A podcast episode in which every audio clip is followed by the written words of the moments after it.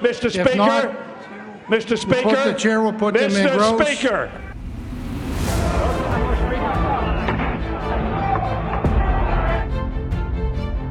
The bill is passed. We've created a commitment to America. Those in favor say aye.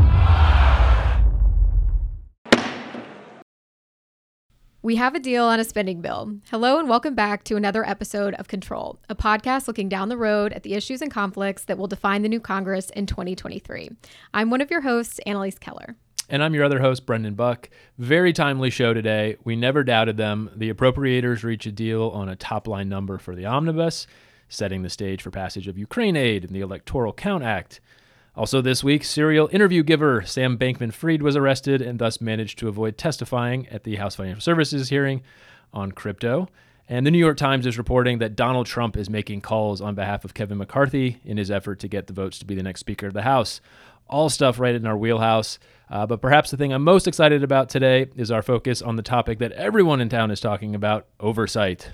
Yes, we're really excited to have Mark Epley join today's episode. Uh, Mark is the former general counsel to Speaker Ryan and former staff director of the Oversight Subcommittee on Ways and Means. He's going to talk all things oversight, both what issues McCarthy will take up, but also how they might approach and manage this sprawling oversight agenda. All right, so they're only several months late, but appropriators announced this week they have a deal on the top line for an omnibus bill, which is all very exciting. We should note that is like the very first step you have to do. There is still a lot of work to be done. Uh, it's telling that we don't have a lot of details yet on what that's going to look like. There is still uh, thousands of pages of underlying bill that needs to be sorted out, but by all indications, they're going to figure this out. Uh, we are hearing, I guess, that the Senate is likely to go first uh, on a vote probably sometime next week. Very big open question as to how long this is going to take. I can't imagine this is going to be a very popular deal with Senate conservatives. So getting their cooperation to move it quickly, I think, is an open question. Would not actually surprise me if they don't uh, make it done uh, in time for for Christmas next week, and might have to come back right after Christmas to get it done. Um, typically, when you get close to these things, they find a way to to get it done. But this may be a slow process. It may be a really ugly vote in the uh, in the Senate and particularly in the House. I think this is going to be a fascinating vote in the House. It's worth noting that this is a deal between the top Republican and Democrat in the Senate and the top Democrat in the House. Does not include the top Republican in the House. Um, as we've talked about, there's no way that Kevin McCarthy can be for this bill, even though it clears the deck for him. He's going to have to be very against it. And there's just really no incentive if you're a House Republican, politically anyway, to be voting for this. So it looks like the House is going to have to pass a bipartisan, multi trillion dollar spending bill all on their own. And right now, the House Democrats only have a two seat majority. Um, they had a member pass away, some absences. Uh, there's a very, very thin majority. I, I just, it's going to be amazing to see them pull that off if they are, because I can't imagine how many many House Republicans are going to vote for it. I don't know, Annalyse, if you had to guess, how many House Republicans vote for the omnibus? I think it's gonna be a really small minority. I think we're looking at less than ten. I'm gonna say I'm gonna say six. Six, okay. You mentioned this earlier, but I mean, it, it's definitely worth pointing out that you know the incoming chair of the House Appropriations Committee, uh, Kay Granger, was is was you know lacking from the statement announcing that they had a bipartisan bicameral deal um, that they that they released this week. So I'm sure she's going to be you know, encouraging her committee members to vote against this legislation. Um, you also had House Minority Whip Steve Scalise uh, sitting out a, mem- a, a, notice to members this week recommending a no on the stopgap funding bill. Um, I suspect he will be doing the same when it comes to the Omni. Um, and and we've also talked about these additions to the omnibus, the Electoral Count Act, and the Ukraine aid. Um, my personal opinion is there are many members out there that would, you know, absolutely love to vote for these pieces of legislation as standalone bills. But, you know, the omni vote is going to be a very partisan vote. And I, I don't see that the addition of either of these measures is going to be enough to flip someone who's a no to you know become becoming a yes. I just don't see that as possibility. But Brendan, I'm really curious. What do you think? How many how many Republicans do you think vote for this? I, I mean, I think the Electoral Count Act could get you a Liz Cheney. A Ukraine aid could get you a Liz Cheney. So that's one. She's still in the House. Um, maybe uh, six is a good number. Um, I will take the under though. I will say you get five House Republicans voting for this, which I think is very interesting because I think it's important to appreciate that a bipartisan spending bill is not going to be that much different when Republicans take over the House. You still basically just need what can get 60 votes in the Senate. So you have almost every Republican voting against this bill. It will be interesting to see how they turn around when they're actually in charge next year and have to have to negotiate doing one of these. A very good chance they don't do an omnibus next year. That they just never get that together, and you end up seeing a lot of CRs. Um, but it's just very, very interesting uh, for me. So I'll take five. I'll take I'll take under six, but I think we're in agreement. Pretty low number, which does put a lot of pressure on the Senate uh, to get 60 votes. But I imagine that's why the Senate might want to vote first, so they don't see that ugly vote, and then still have to find uh, 10 or 11 Republicans over there to get it. Anyway, uh, other big news of the week: Kevin McCarthy. I always have to check in on this. We were we were all very interested to see this reporting that Donald Trump is apparently making phone calls on his behalf, um, trying to get these holdouts to support Kevin. Um, I'm wondering. I, I could look at this both ways.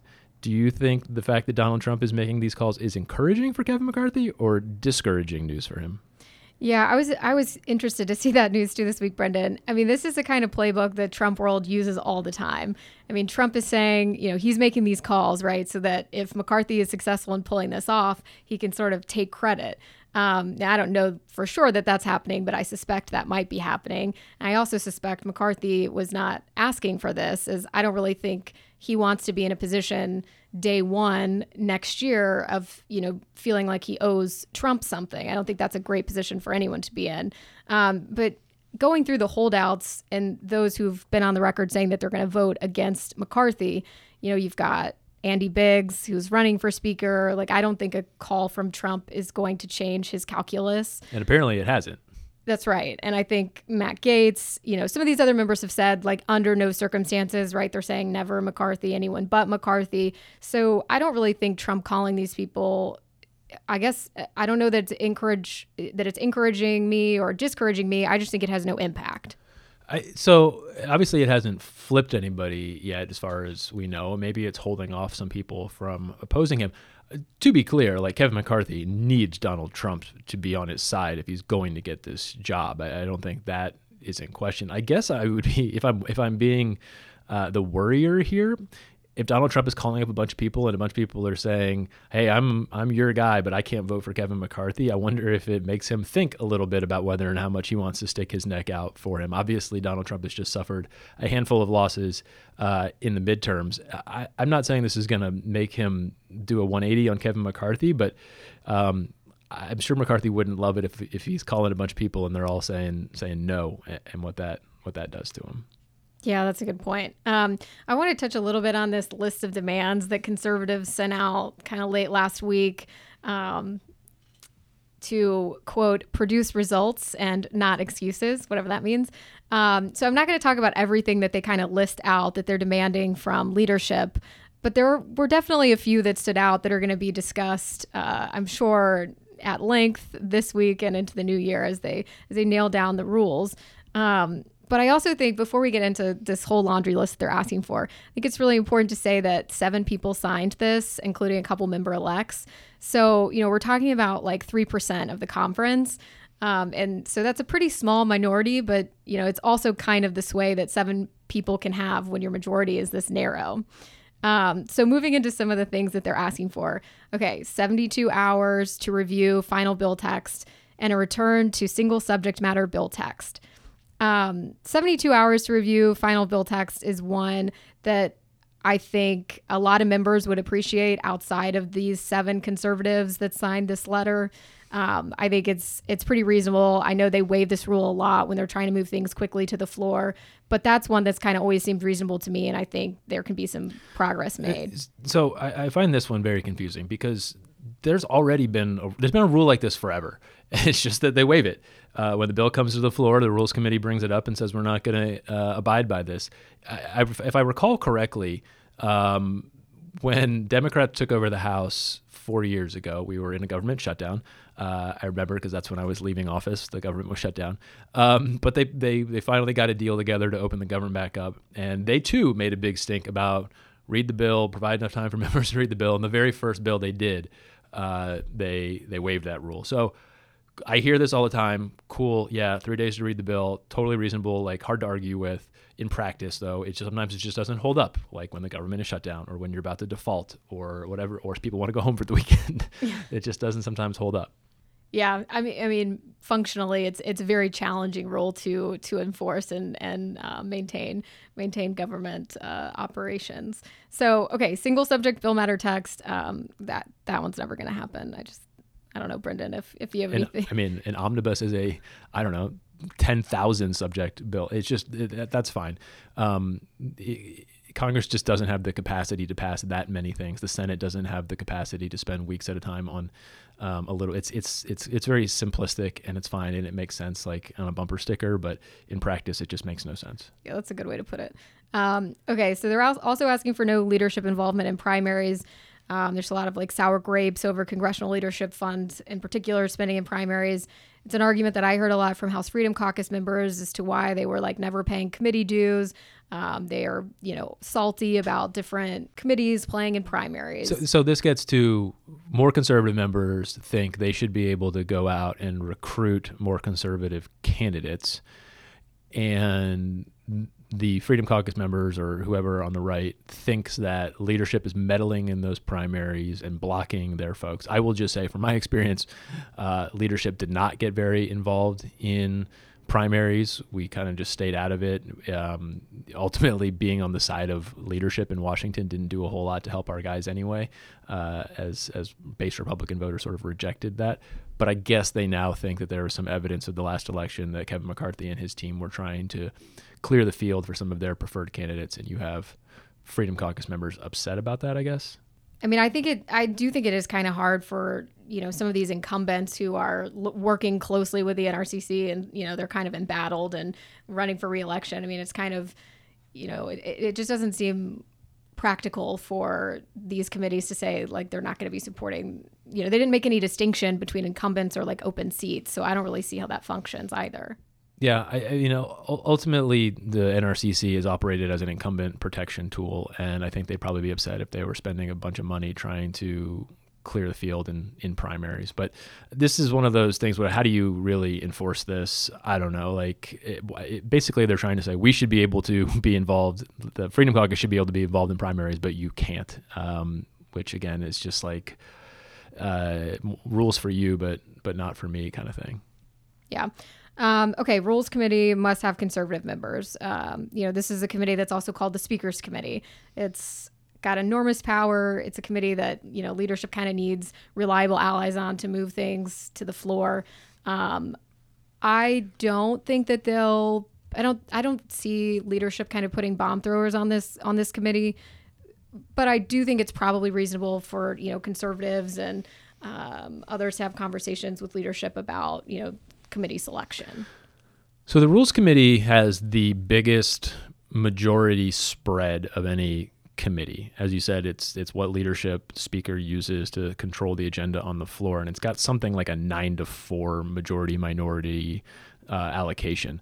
So you know it's it's done that way so that even if you have a rogue member of the committee for some reason can't vote for something that the speaker wants uh, in a rule uh, that they can still move what they want. So I guess there are ways to go about this. You can set the ratio at whatever you want. So maybe you know giving one of the nine to a hard right person could be a, a give and ultimately wouldn't be able to really tank anything or maybe you increase the ratio to 10 to 4 11 to 4 and give uh, more spots for those folks so this feels like there may be a give somewhere in there um, but you just got to be real careful that you're not. Um, it's a slippery slope. You start start adding more and more folks that you lose control of that committee because that's ultimately how the House runs is through the Rules Committee. Yeah, that's right.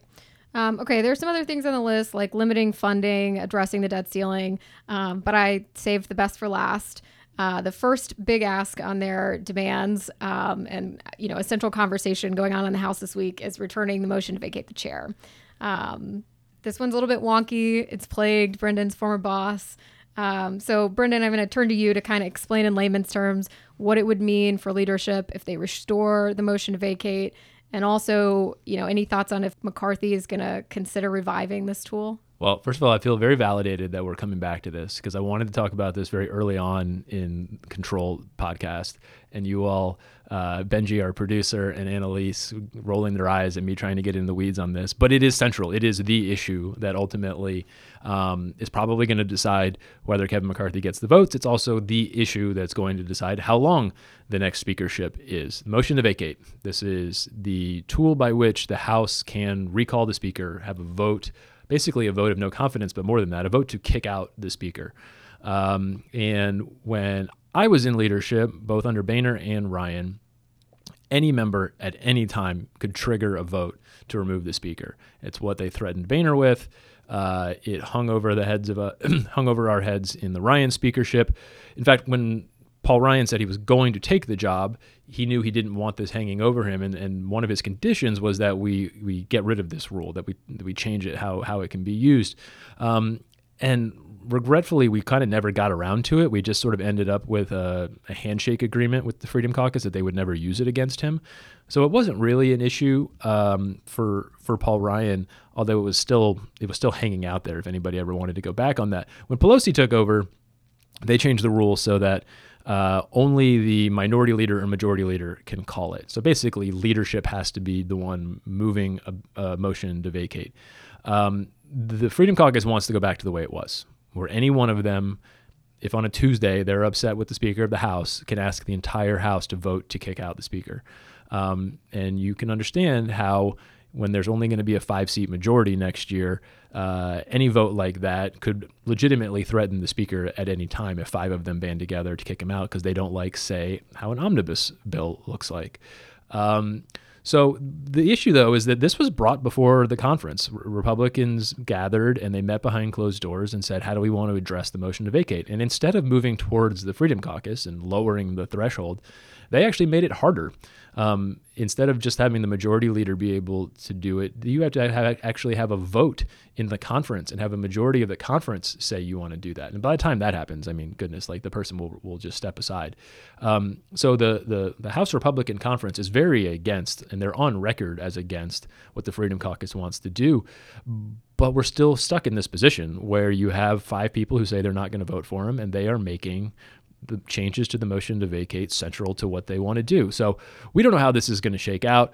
We don't know if Kevin McCarthy is going to give on it. Um, if he does give on it, if he does go all the way back to what uh, the rule used to be, it's going to be incredibly difficult to uh, to govern, to, to do the things that he needs to do without fear of being taken out uh, at any time maybe there are ways to uh, lower the threshold to make it a little more easy to use than than what they just arrived at. But that's something they are now talking about again in conference this week, having a meeting to discuss these things. This is going to be the issue that we're talking about either until it's resolved or right up until January 3rd, because this is ultimately the way you hold, in their view, the speaker accountable. And without this change, they don't have any way to do it. And that's why I've said if they don't make this change, I think Kevin McCarthy is going to have an okay speakership. They can't really do anything to him for two years um, without this change. So that's what I'm going to be watching very closely. Um, I, I don't know if I'm willing to predict if if it if it uh, stays unchanged.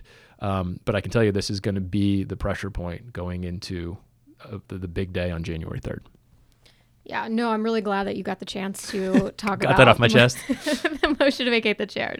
Yes, thank you. I appreciate that. Uh, we're now going to bring in our special guest for today, my friend Mark Epley. Now I want to bring in our special guest for today, Mark Epley. Mark, welcome. Hey, Brendan, good to be with you. Uh, Mark and I go way back to our time together at the Ways and Means Committee, where he was staff director of the Oversight Subcommittee. Uh, he then jumped with us to work at the Speaker's office, serving as general counsel. Uh, he also worked at the Financial Services Committee, leading oversight there as well. Worked at the Department of Justice. Today, he's a partner at the law firm Arnold and Porter, and he is a legitimate expert in the field of congressional oversight and investigations. Uh, he's who I always call when I have a burning question about these topics. So, very excited to have him here when uh, oversight is on everybody's mind. Um, Mark, let me start with the first question. Big news of the week Sam Bankman Fried. Mark, have you ever had anyone avoid testifying by being arrested the day before a hearing? That's never happened, Brendan. We've had we've seen a lot of other very interesting things. You, you may, may, recall my during my time at the uh, Financial Services Committee, we actually had an investigation that touched on the collapse of MF Global, and in some ways, that's sort of a financial f- collapse that mirrors this to some extent because it was actually customer funds that that went away. So I want to ask you, why do you think DOJ didn't just wait a day to hear what he had to say. We know a lot of the investigators have been examining his public comments to make their case against him. What what what is the thinking uh, from from your perspective? I, I, think when you look at the charging documents, they had what they thought they had everything that they thought they needed it to to make a charge and make a charge stick. Is there nothing more that could be gleaned from public testimony like that, or he, they just they had him they have him dead to rights, and so why not just go get him?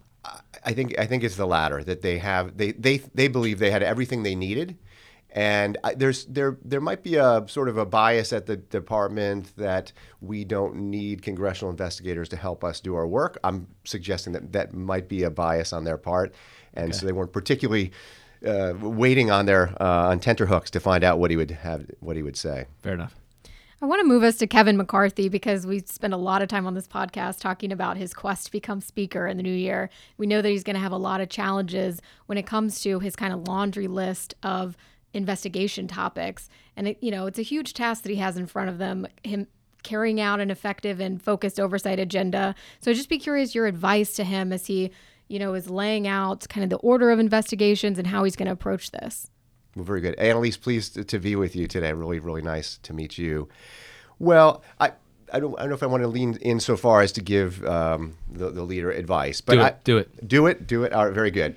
Well, look, the, the truth is that uh, the members of his conference, um, that whereas there are members that um, um, make it part of their um, engagement of matters of public concern to, to really challenge leadership, challenge leadership's uh, capacity, their intelligence, their morality, their, their, whether they're good or bad.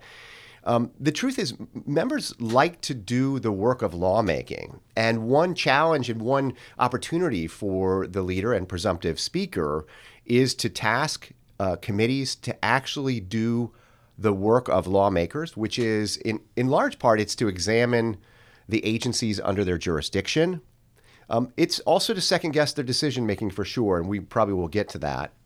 But but to authorize programs, as, as, as, you, as you know, as a veteran from the Hill, year after year, and including this omnibus spending bill that's um, proceeding through Congress now, it, it funds programs that haven't actually been authorized by Congress or that, that for which the authorization has lapsed.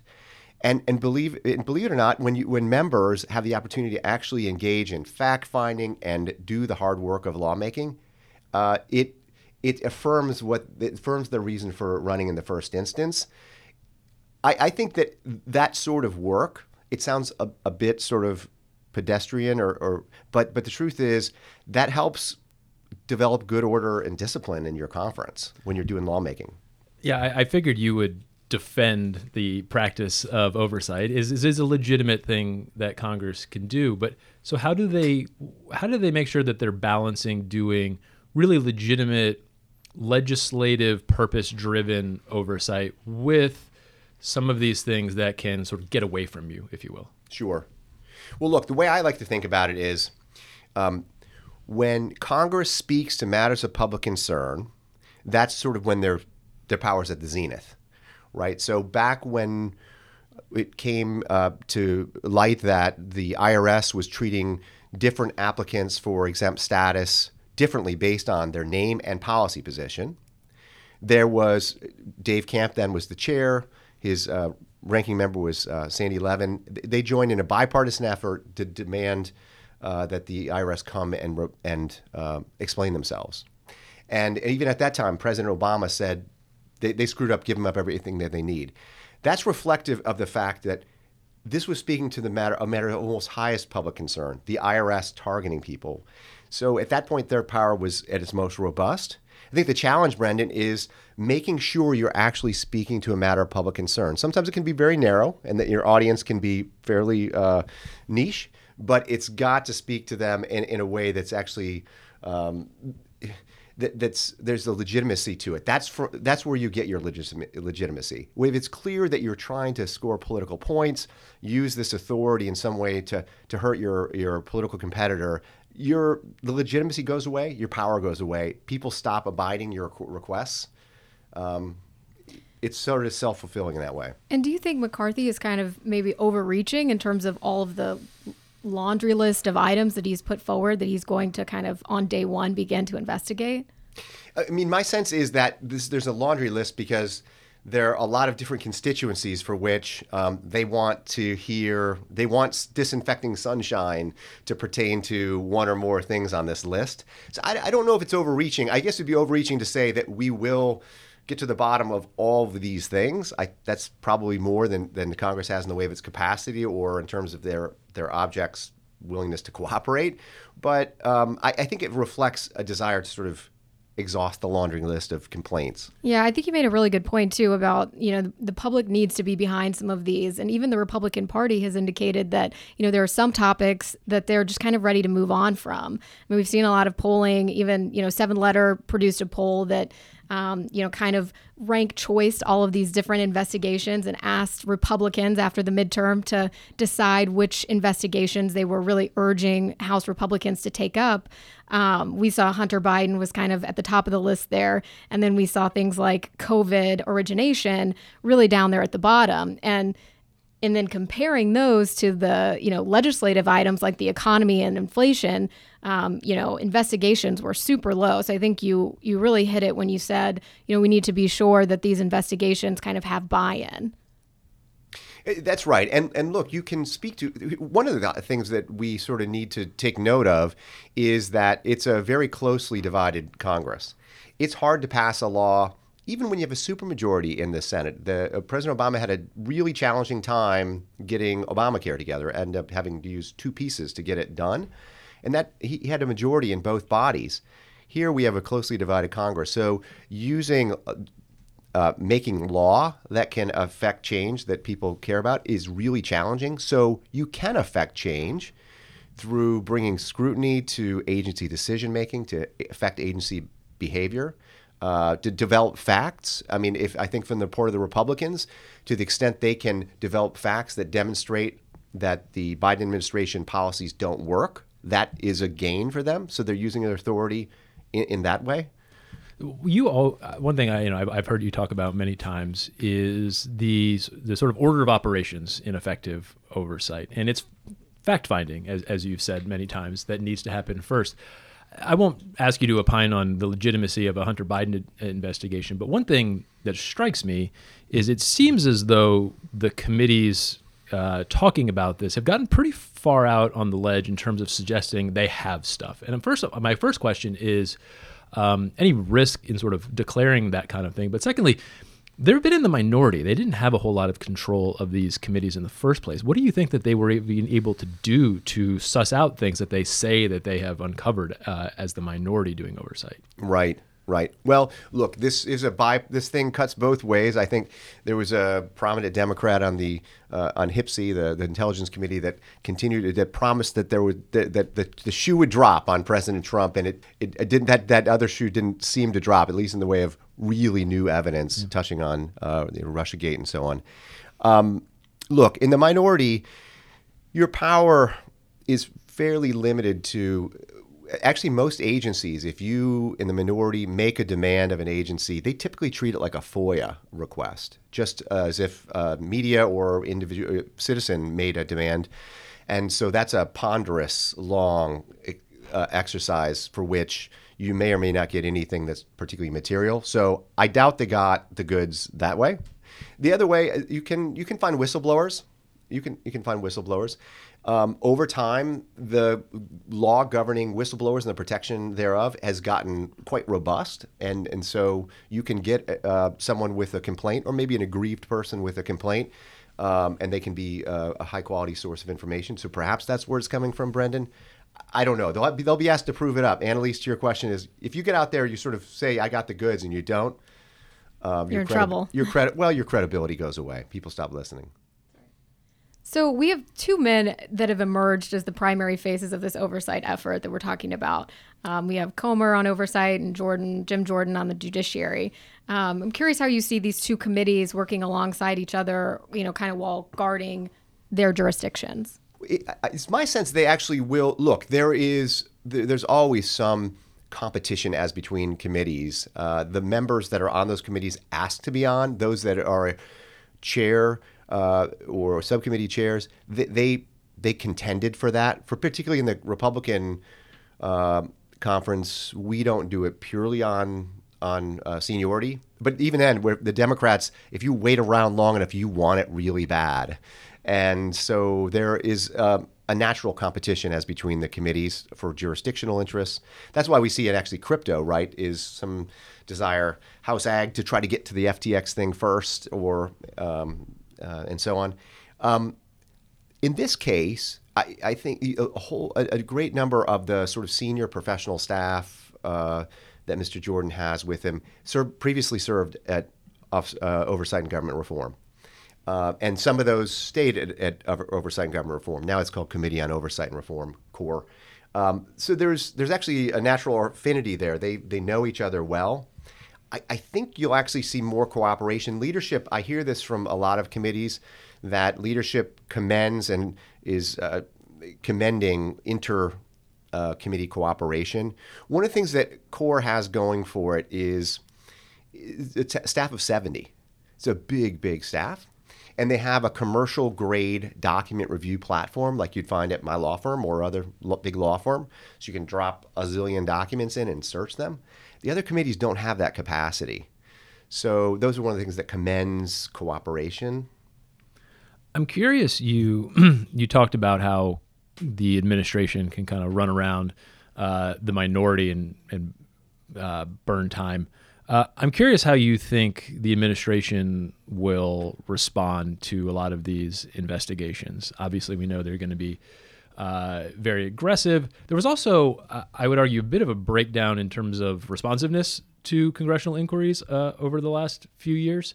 Um, so, if you are the Biden administration, for example, and I know this is sort of an abstract question, but thoughts on how they might approach a, a pretty aggressive House majority trying to get to the bottom of a lot of issues? Look, a lot of the people that you'll find in these agencies are hardworking, high-minded people. They may be uh, political, right? That that they they truly believe in the agenda. They, um, but the I think they'll ask themselves questions like, is there a legitimate core to the question that's being pursued here or not? If the answer is yes, I think you, you'll sort of see a reluctant effort to figure out how and what ways they can comply in a way that will allow their agency to continue to operate. So, to be one of the things to keep in mind is every single one of these agencies has its own sub subculture. Uh, not everyone's sort of uh, political. In fact, very few are political hacks. You know, they that they take pride in what they do. So if you went to the Department of Interior, they're really pride, proud, proud of how they take care of uh, federal lands, and I could go on and on. So these when these inquiries come in, uh, the principal in one of these agencies they take it seriously because they think, ah, this could uh, this could affect my reputation, could affect the uh, well or not so well on how I've executed the mission as I've understood it. So most of these agencies are going to kind of take them serious in the first instance. If it doesn't have, um, like I said, sort of a core, a legitimate fact-finding function, you're gonna you'll see a lot more. Uh, you'll see slower movement. But looping all the way back to our first observation, if it speaks to a matter, a high, high matter of public concern, the agency is going to yield. That's just kind of how it, it works. One thing that I'm, you know, kind of keeping an eye on with respect to McCarthy, he's obviously trying to collect these 218 votes that he needs in January. So he's kind of doing a little horse trading here behind the scenes, kind of promising some rabble rousers, as we'll call them, you know, key committee slots to conduct some of these investigations. Um, I kind of look at it two ways. You know, obviously it can delegitimize some investigations if you have someone who's maybe you know, more concerned with getting a soundbite than getting to the bottom of a legitimate issue. Uh, but it can also serve as a function to keep some of these folks busy and occupied. Sure. No, I think that's right. Um, I think that it's it's of a I think it's of a piece with what we talked about earlier in terms of doing lawmaking functions, reauthorizing programs. If it's too much to reauthorize all of the Justice Department, how about just do the Office of Justice, Juvenile Justice and Delinquent, Delinquency Prevention? Maybe we could find some bipartisan work to do there. Uh, but but you're right. I mean, to the extent that members are engaged in in, in investigation, it it takes up time. I, you know, it it only does so to some extent, right? Because these a lot of the the the work is done by staff. Um, you have a longer investigation over time where members will invest themselves in it and become a subject matter expert over over time. Um, but it, chiefly, what you're getting, Annalyse, is you're allowing members to speak to what they perceive to be matters of public concern back home or with their base and so it's satis- it's satisfying in that way, right? As opposed, it's not sort of t- filling their dance card with activity. Okay, this is a really nuts and bolts question, but it, what's the arc of a typical investigation if you were to just kind of zoom out and say, you know, step one, step two, step three for someone who, you know, really doesn't have any experience with how these investigations play out? So I'll put this uh, in a sort of high minded thing as I want to do. Look, I think that um, the congressional investigation does something that no other thing or entity can do. A criminal case is a fact-finding mission, but it's super narrow. It's the it's the government trying to prove that um, a certain set of facts that, that the guilt of, of the person charged. And you really only get so much visibility into the entire story. In a civil action, you get a little, the aperture is a bit broader. Here's the one place where actually a a story can be told about sort of what really happened, all the various players in it. It it brings light to these uh, all the characters in a in a in a sort of uh, real life play that you wouldn't otherwise see. You don't. It's it's it's unusual to see a journalist who she, you know she's empowered or has the resources to go out and do all that work themselves. That'd be really unusual. So, it, it, I I I took that detour to simply say it starts with what you believe to be a compelling true story, or at least a compelling theory of the case, mm. right? Like the idea that this government money ought to go for this sort of vague purpose and things went wrong. Okay, so I have a theory of the case. Then, then the investigators begin to think, how is it that I can develop facts with documents and testimony to prove this up, and then ultimately just share share it with Congress and the American people in a way that um, is accessible. So that's kind of how I think about it in the most high-minded sense. I mean, other times you get things that drop on your lap where it seems like an agency screwed something up badly. I don't know, uh, and we we could talk about particular things if you want. And it's pretty simple, right? We're just trying to figure out who decided what when upon what authority. Um, yeah. So I can't get you out of here without asking about the I word, uh, impeachment. Um, obviously, a lot of Republicans ready to move very quickly into that space. I wonder, a, how does that make you feel? Um, but also, what do you think the House's capacity is to do um, impeachment in maybe the most thoughtful or, or proper way. Uh, for background, Mark and I spent a lot of time sorting through an effort to impeach the IRS commissioner when we were in the Speaker's office. Ultimately, failed. There were some House members who thought that that was very important, thought that they had been that the, the committee had not been responsive in a way that, or the excuse me, the the IRS had not been responsive in a way that it should have, and they wanted to impeach him over it. Um, I, from my perspective, I thought it felt a little rushed. Um, but you know, this has become very political. So I'm just kind of curious your thoughts on impeachment and, and what me- House members should be thinking about when they're talking about going down that road.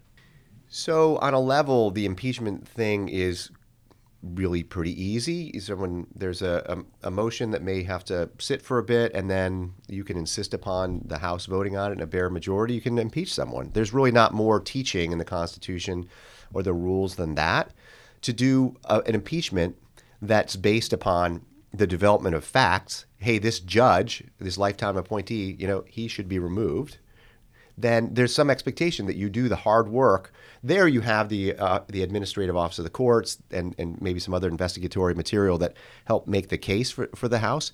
But I think that if you don't if you don't actually undertake to do the full blown impeachment hearing, develop facts, um, you are you're taking that incredibly powerful tool, which is to to force the Senate, insist upon the Senate doing a trial and voting it's an extraordinary power.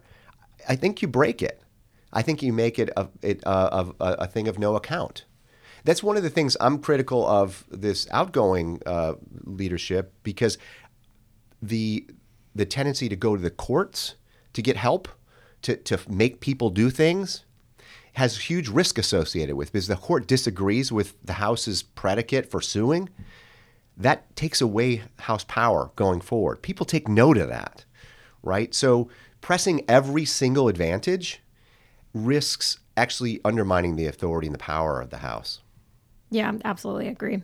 Well, Mark, thank you so much for joining Control. We really appreciate it. Oh, what a treat to be with you. Thanks for inviting Fascinating me. Fascinating stuff. Thank you, Mark. And we'll talk with you next time. Obviously, a lot going on over the next couple weeks that we'll be watching very closely. Thank you for listening to Control. Control is a production of Seven Letter, a leading strategic communications firm in Washington, D.C. and Boston, with deep experience in bipartisan public affairs, public relations, crisis management, digital strategy, and corporate engagement. Special thanks to our producer, Benji Englander. You can find us wherever you get your podcasts. Please join us next week for another episode, and don't forget to rate and review us. Thank you for listening.